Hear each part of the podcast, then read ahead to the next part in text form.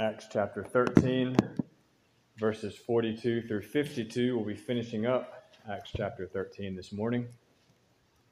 Acts chapter 13, verses 42 through 52.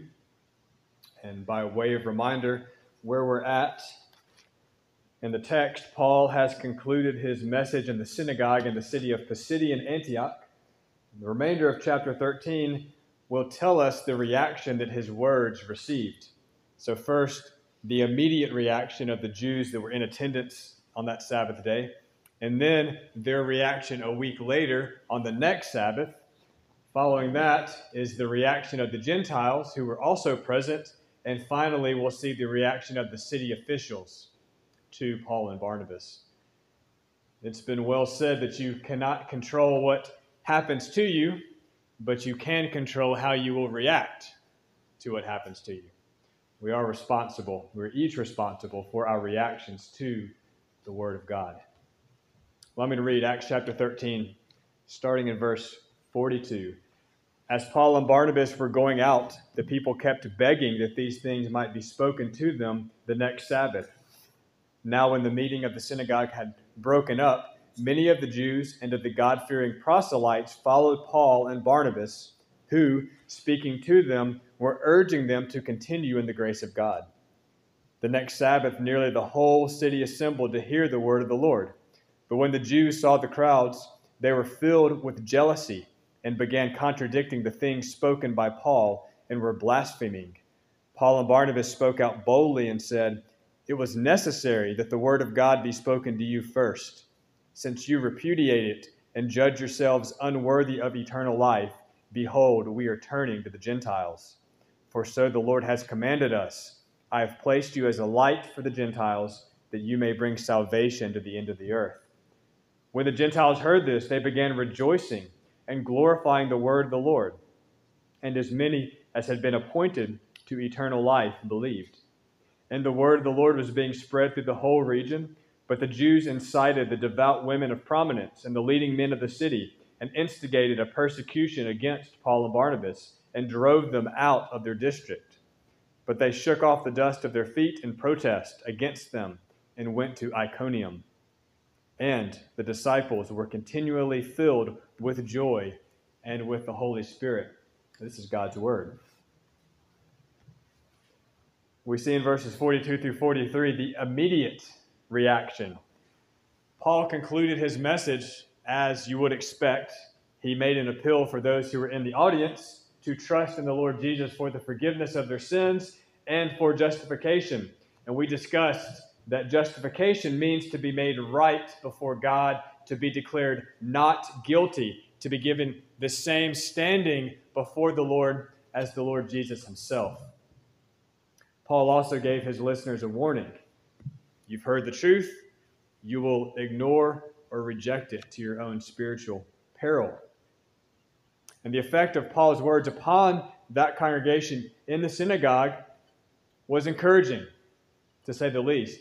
We read, they kept begging that these things might be spoken to them the next Sabbath. So, so excited was the audience, they could hardly wait a week to hear more.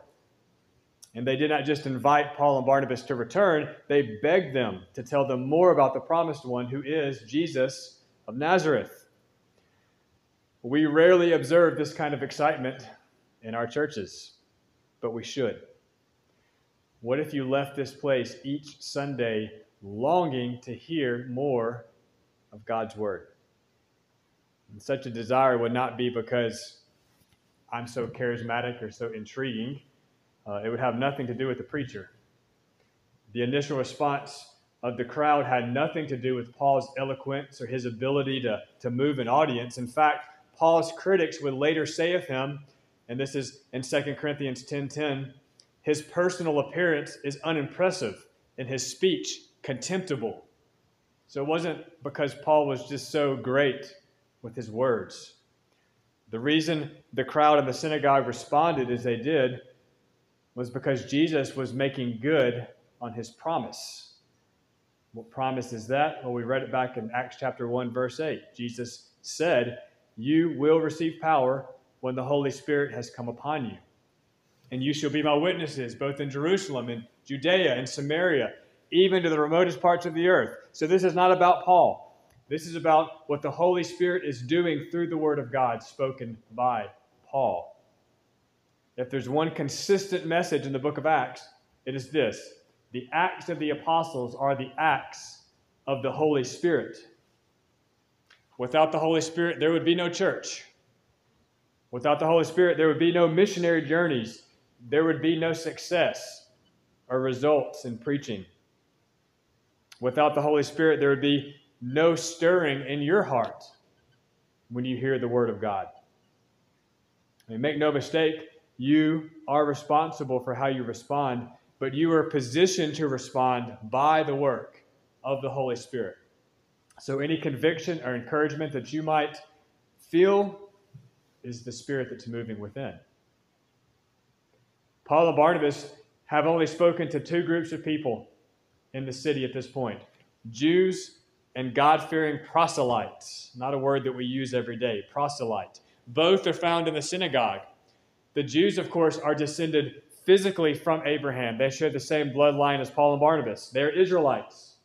The proselytes, on the other hand, are non Jews. They are Gentiles who have chosen to convert to Judaism. Uh, it's often helpful if you have a Bible that has a middle column or notes along the bottom to read the corresponding notes with the verses. For example, in my Bible here, where it says in verse 43, God fearing proselytes, I can go over to the margin and it says, i.e., Gentile converts to Judaism. So often those notes are very helpful to understand more of what the text is talking about. That means that these proselytes are, if they are men, some are women, the men receive circumcision. All proselytes agreed to observe the law of Moses. They are considered full fledged Jews. So those that filed out of the synagogue followed Paul and Barnabas, and their enthusiasm could not be suppressed.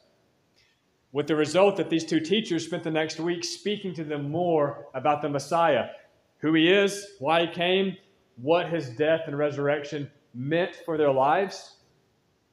And it's possible that some believed because we read Paul and Barnabas urged them to continue in the grace of God. Before you can continue something, you have to start it in the first place.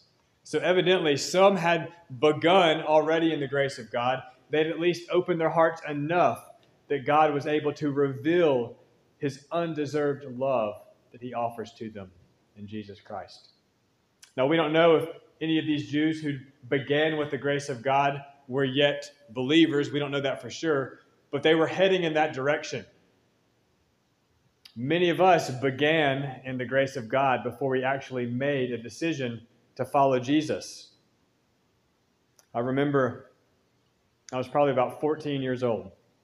I heard a message one Wednesday evening from a youth pastor about the return of Jesus. Now, I was not yet a Christian. Uh, at that time in my life, I didn't even believe there was a God. But that particular message, it shook me. It, it made me think that Jesus was going to suddenly come back and, and find me smack dab in the middle of my sins, which is a bit ironic since I claimed not to believe in God, yet I was bothered by this message about the return of Jesus. I remember even going uh, that following weekend, I was going on a trip with some friends, and uh, just that whole trip was slightly miserable because I kept thinking about if Jesus shows up, I'm not going to be in a good place. Now, I didn't make a decision to follow Jesus for another couple of years. But my point is, the grace of God was working in my heart on that occasion and on other occasions that come to mind. I had begun in the grace of God, so to speak, and I'm sure you can relate in your own life. So during that week, until the next Saturday, when the synagogue attendees would meet again, Paul and Barnabas continued to speak and share and sow these, these gospel seeds so we then, therefore, see in verses 44 through 46 the delayed reaction. We saw the immediate reaction, now we see the delayed reaction. Word spread quickly that these two teachers, these two compelling teachers, were planning to speak again in the synagogue. It says in verse 44 the next Sabbath, nearly the whole city assembled to hear the word of the Lord. So suddenly, it's not just the Jews who desire to hear more. Now there are Gentiles here as well. And perhaps this phrase, the whole city, is hyperbole. That's intentional exaggeration in order to make a point. But the point is, is that a huge crowd had now gathered, and they were there to hear the truth of God. Looking around, the Jews, they, they realized that, that Paul did something that they could never manage to do. That is, they aroused the interest of the Gentiles. Paul drew a crowd. It wasn't really him, the Holy Spirit, but in their minds, Paul had drawn this crowd. And the result was, verse 45, when the Jews saw the crowd, they were filled with jealousy and began contradicting things, the things spoken by Paul. Jealousy uh, is a powerful emotion. I've pointed out before the difference between jealousy and envy. Envy is the desire for something that you don't have, something you don't have but want to have a possession, a position, popularity, a person. Jealousy, on the other hand, wants to hold on to what you do have. If envy is desire to obtain, jealousy is desire to maintain, to protect, to ensure against the loss of something. And jealousy is not always negative. Remember, God is described as a jealous God in Scripture. So when his people go after false gods, the Lord desires to maintain their loyalty. He's jealous of them. He wants to protect the relationship that's being threatened. Often, however, jealousy in our experience is negative because it's distorted, like so many other things, by sin. In this case, in the case of the Jews in our passage here, their jealousy was definitely of the sinful variety. They craved the influence that Paul had over the Gentile crowds. They lusted after the power to draw people to their synagogue. And of course, their jealousy revealed their motives. Paul only desired to preach the word of God in order to point people away from himself toward Jesus. The Jews desired to preach the word of God in order to point people to a religious system that reflected their own desires. And they could not stand the fact that Paul was doing what they could never manage to do get and hold the attention of these people. And jealousy, like so many other, other sins, is rooted in pride. The Jews who did not heed Paul's words are determined to hold their positions of influence and power in the city. And so, in order to combat Paul's influence at this moment, verse 45, they began contradicting the things spoken by Paul and were blaspheming. In other words, as Paul continued to point out how Jesus of Nazareth fulfilled Old Testament prophecies, the leaders of the synagogue, they, they refuted these claims. As Paul demonstrated how, from the scriptures, faith in Jesus brings forgiveness and freedom from sin. The leaders of the synagogue, they denied these things. To call God's truth a lie is blasphemy. In fact, to do so can lead to what Jesus called the unforgivable sin. Matthew 12:32. Jesus said, "Whoever speaks against the Holy Spirit, it shall not be forgiven him, either in this age or in the age to come." There's a lot of confusion that surrounds what the unforgivable sin is, the unpardonable sin. So let me just explain that briefly here. Speaking against the Holy Spirit is simply refusing to allow the Holy Spirit to draw you to Jesus. If you do not come to Jesus for forgiveness, then you cannot be forgiven. I believe that's obvious to all of us. If you do not come to Jesus for forgiveness, then you cannot be forgiven. If you persist in resisting the Holy Spirit's conviction of sin and resist his revealing of truth, then you will ultimately be lost. So the only sin that cannot be forgiven is the sin of rejecting the gospel. That's the only sin that cannot be forgiven. In, in this life, there's always hope to embrace the Word of God. As long as you have breath in your lungs, you have the opportunity to embrace the gospel. But there does come a point, obviously, and that point's called death, when those opportunities are gone forever. Rejecting the good news of Jesus Christ is blasphemy of the Spirit. Simply what it means. The only sin that's unforgivable is to ultimately reject Jesus Christ. What the Jews are doing here in Pisidian Antioch is blasphemy. Verse 46. Paul and Barnabas spoke out boldly and said, It was necessary that the word of God be spoken to you first, since you repudiate it and judge yourselves unworthy of eternal life. Behold, we are turning to the Gentiles. So Paul clearly states that the promises about the promised one were promises that were first given to who? First given to Israel.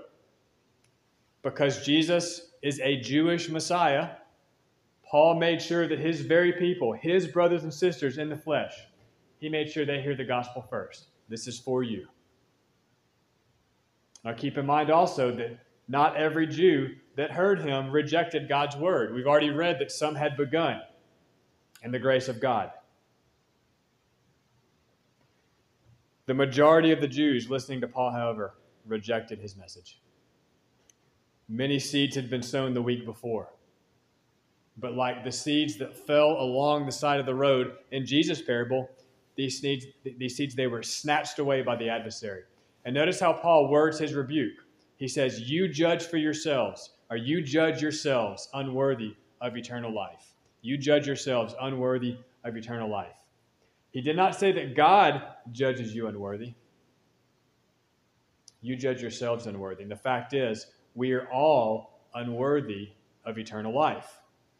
The wages of sin is death. What is a wage? A wage is something that you work for. A wage is something that you earn for the work that you have performed.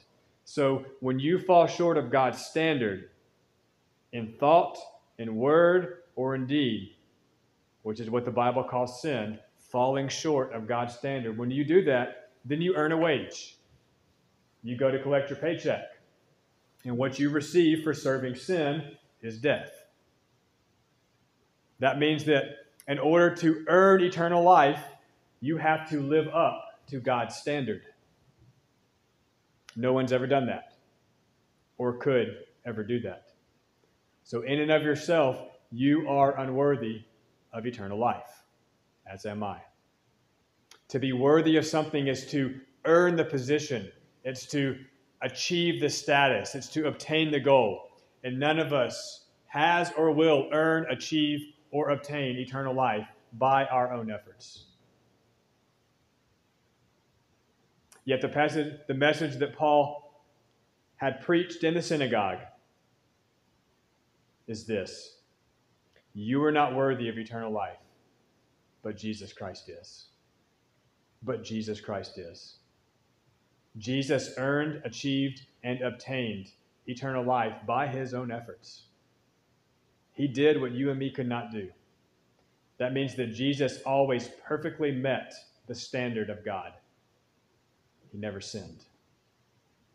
You ask, why is that good news for me? It's actually not. The good news for you is that Jesus Christ died as a sinner. He perfectly met God's standard. That's not good news for us. That just shows us what we can't do. The good news for us is that Jesus, the one who met God's standard perfectly, died as one who did not, died as a sinner. He never sinned, but he was judged as if he did everything that you have done. Jesus took upon himself the punishment for the sins of the world. Then he rose from the dead, and he rose into what? He rose into eternal life. And he offers eternal life to all who place their trust in him. Eternal life does not only mean that you will live in fellowship with God forever, it also means that you become a partaker, a participator in the life of God right now. It means both. It means both. Jesus Christ is worthy of eternal life, and the gift of God is eternal life in Christ Jesus. That's Romans 6:23. So the only way The only way that you can judge yourself unworthy of eternal life is to reject the gift of God. It's not difficult to receive a gift, you just reach out and accept it. It's also not difficult to reject a gift, you just simply refuse to take it. Verses 47 through 49, we see the counter reaction. Because the Jews rejected the word of God in this city, Paul says, We are turning to the Gentiles.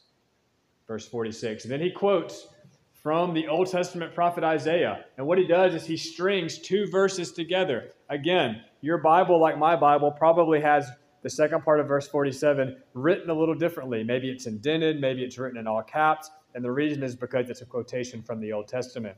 Notice those things as you read your New Testament. What Paul does is he takes Isaiah 42 6 and Isaiah 49 6 and he puts them together. And so they say, I have placed you as a light for the Gentiles that you may bring salvation to the end of the earth. Those verses, first of all, apply to the Messiah. Jesus is the light that shines upon the Gentiles. He is the one who offers salvation to the ends of the earth. That's why we support missions. That is why we pray for missionaries, because the name of Jesus must be proclaimed to every people, tribe, tongue, and nation. But Paul here also applies these words of Isaiah to himself. He is fulfilling these words. He is going forth with Barnabas into the Roman Empire, into Gentile territory to be a light in a dark place. And really, that's what we are each called to do. I don't have to convince you of the darkness in our society, it doesn't take much convincing. The darker a room, the brighter even the smallest candle appears to be. And so the darker our culture becomes, the greater potential we as a church, even little little old us at, uh, at Salem here, the more potential we as a church have to shine.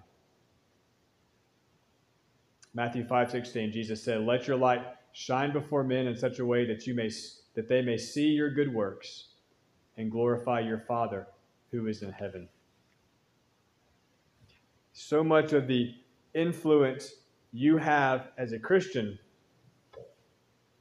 is simply by serving your neighbor in love, letting your light shine, opening your mouth when God gives you the opportunity, but simply letting your light shine.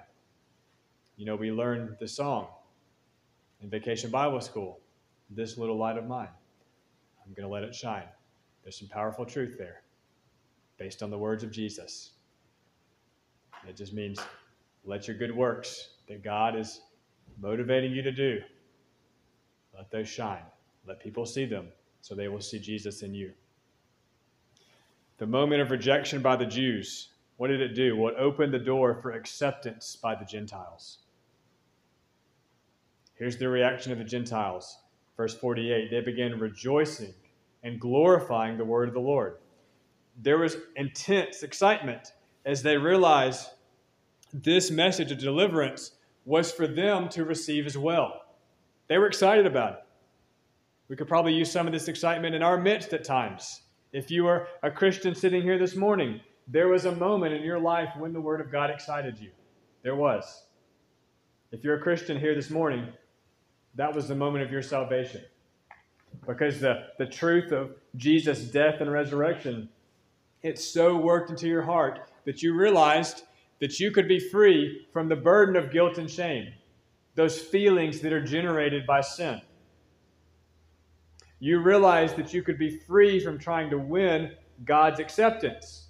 You simply rested in the fact that Jesus won God's acceptance on your behalf.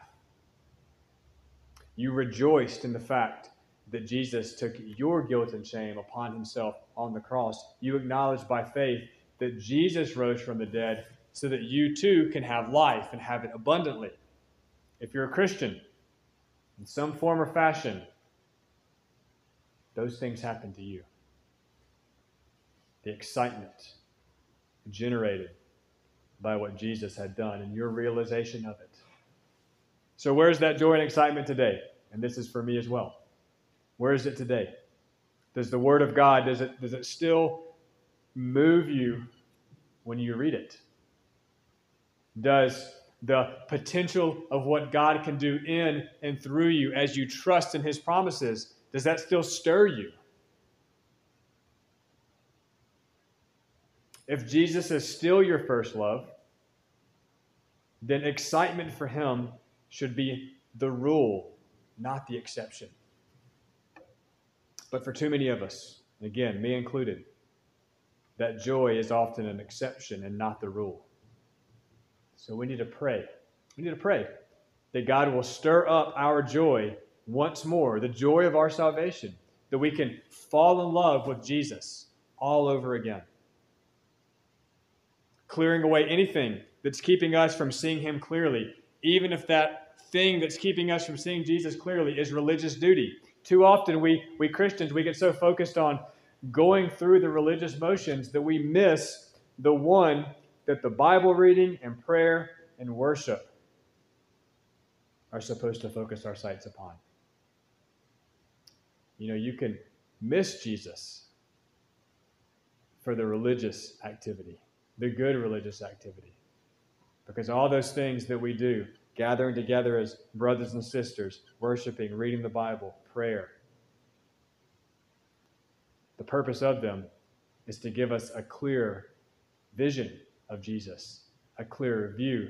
They should clean the lens of our glasses, so to speak, so we can see Jesus better. Verse 48 As many as had been appointed to eternal life believed. This is a, a difficult verse. Difficult because it sounds as if those who believed in Jesus only believed because they were chosen or appointed by God to do so. This is a verse that scholars, commentators go round and round about.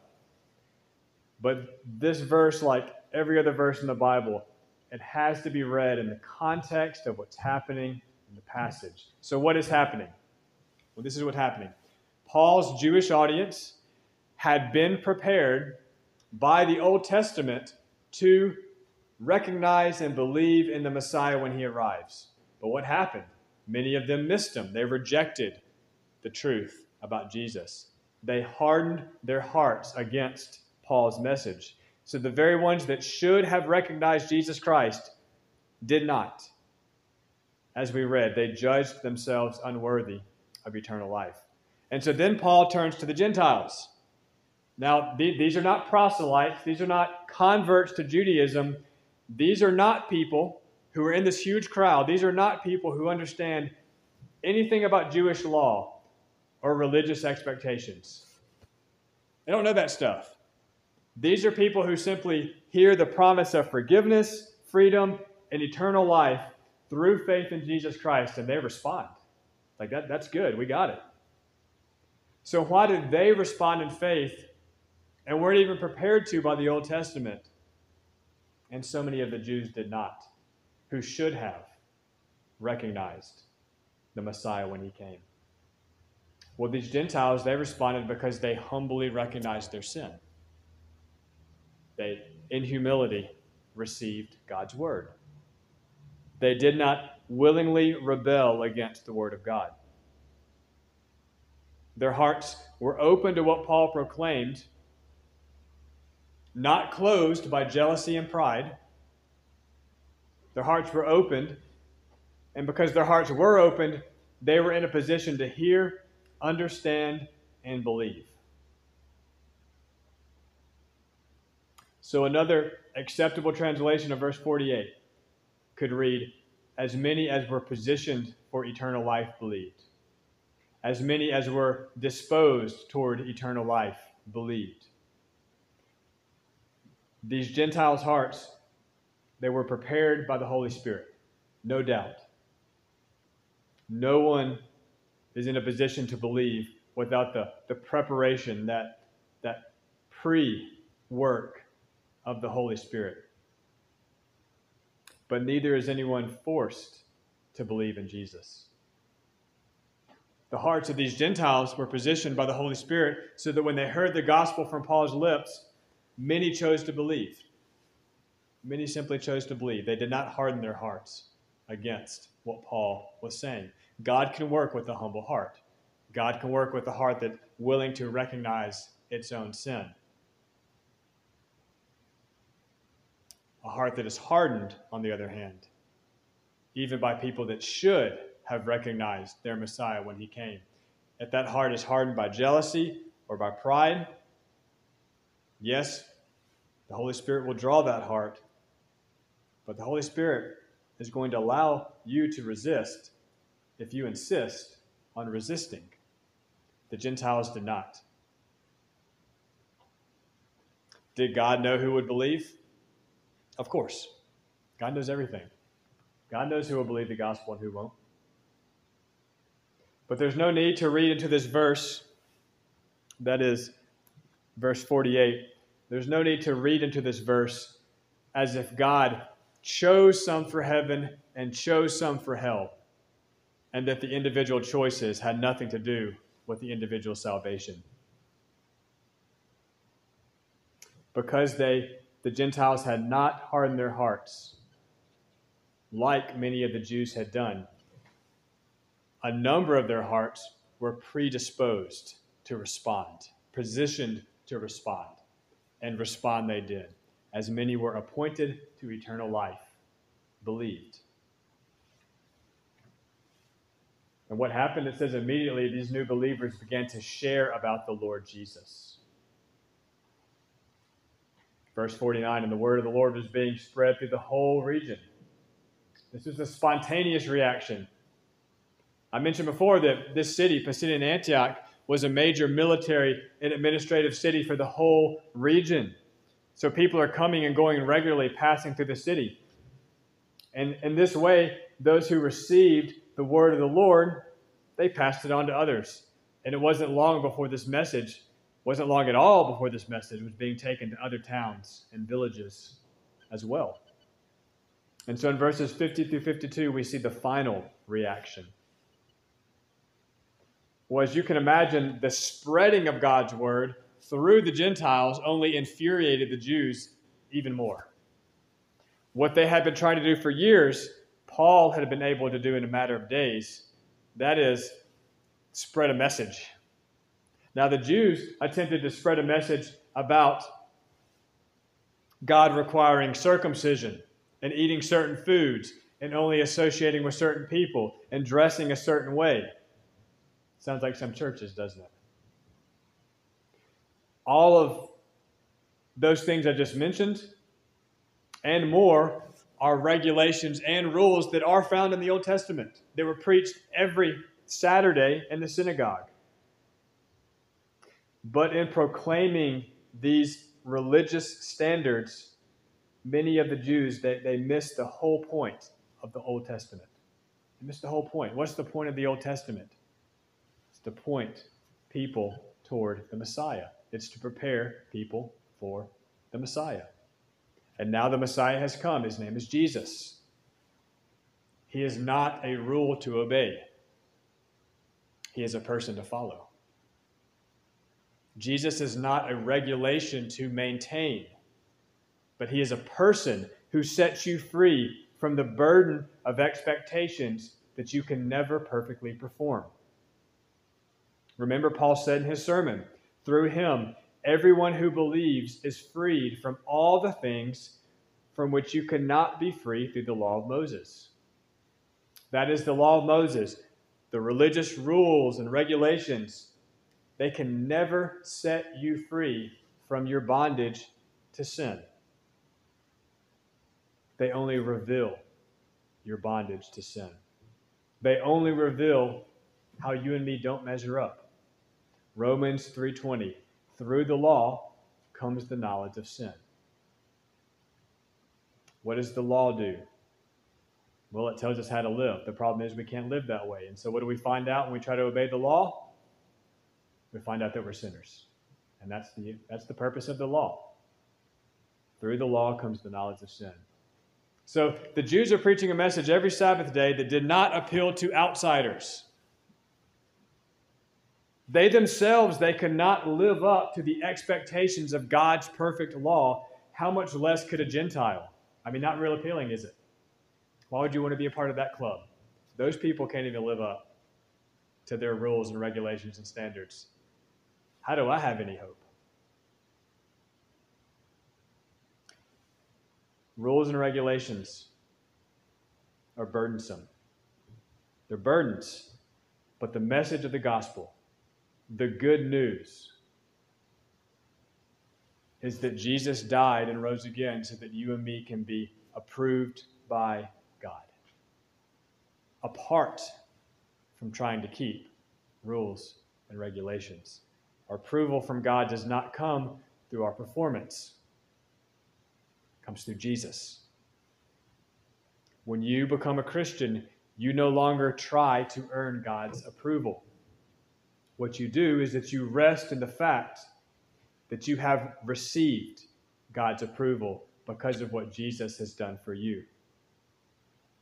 You no longer live under the guilt and fear of never being able to meet the expectations of religious rules and regulations because Jesus met every standard of holiness. He met every standard of holiness.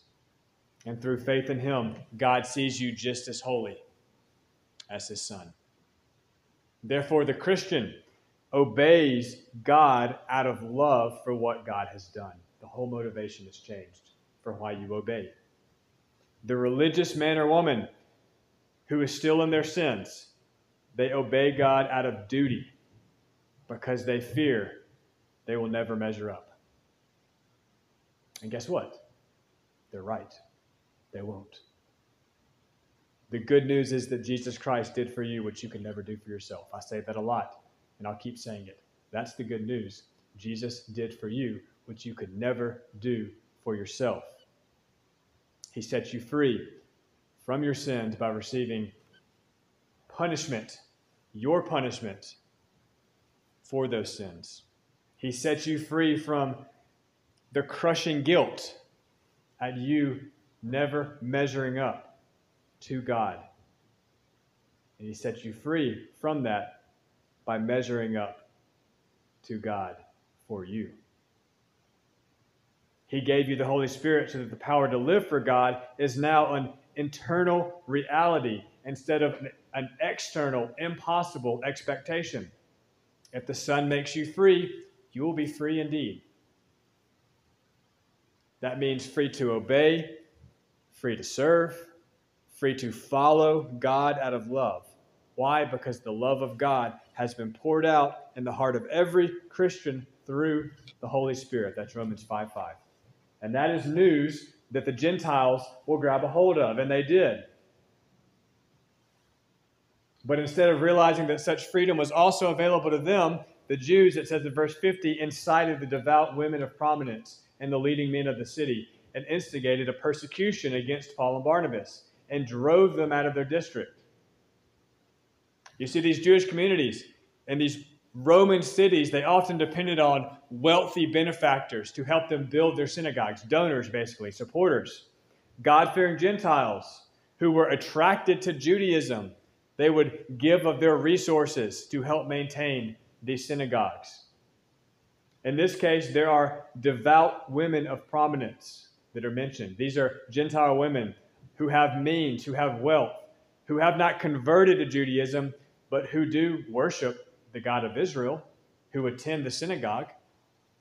And the Jewish leaders able to persuade them and the men who are in positions of leadership in the city that Paul and Barnabas are upsetting the peace so they incited the influential women and city officials by claiming that Paul and Barnabas were inciting the inhabitants of the city. Not true, but they convinced them of that. And the reaction is they drove them out. However, the word of God had already been sowed, and it had already begun to bear fruit.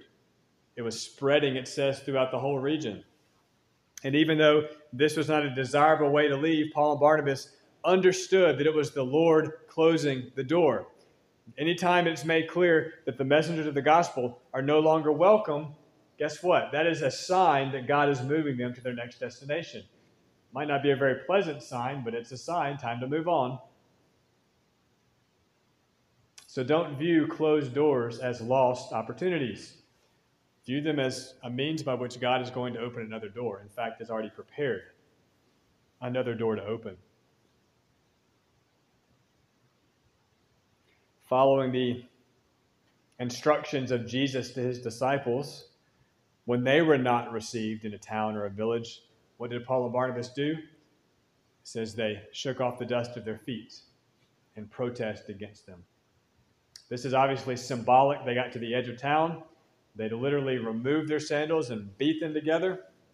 When you walk on dusty roads, your sandals gather a lot of dust, and you have these dust clouds flying in the air. And the message is this the city is under judgment for rejecting the servants of God. By rejecting God's servants, they rejected the message that God's servants brought. But not everyone was under that judgment because we, we know that many had believed in that city. And we read of the newly established church at Pisidian Antioch in verse 52. And the disciples were continually filled with joy with the Holy Spirit. There it is again. The Holy Spirit brings joy.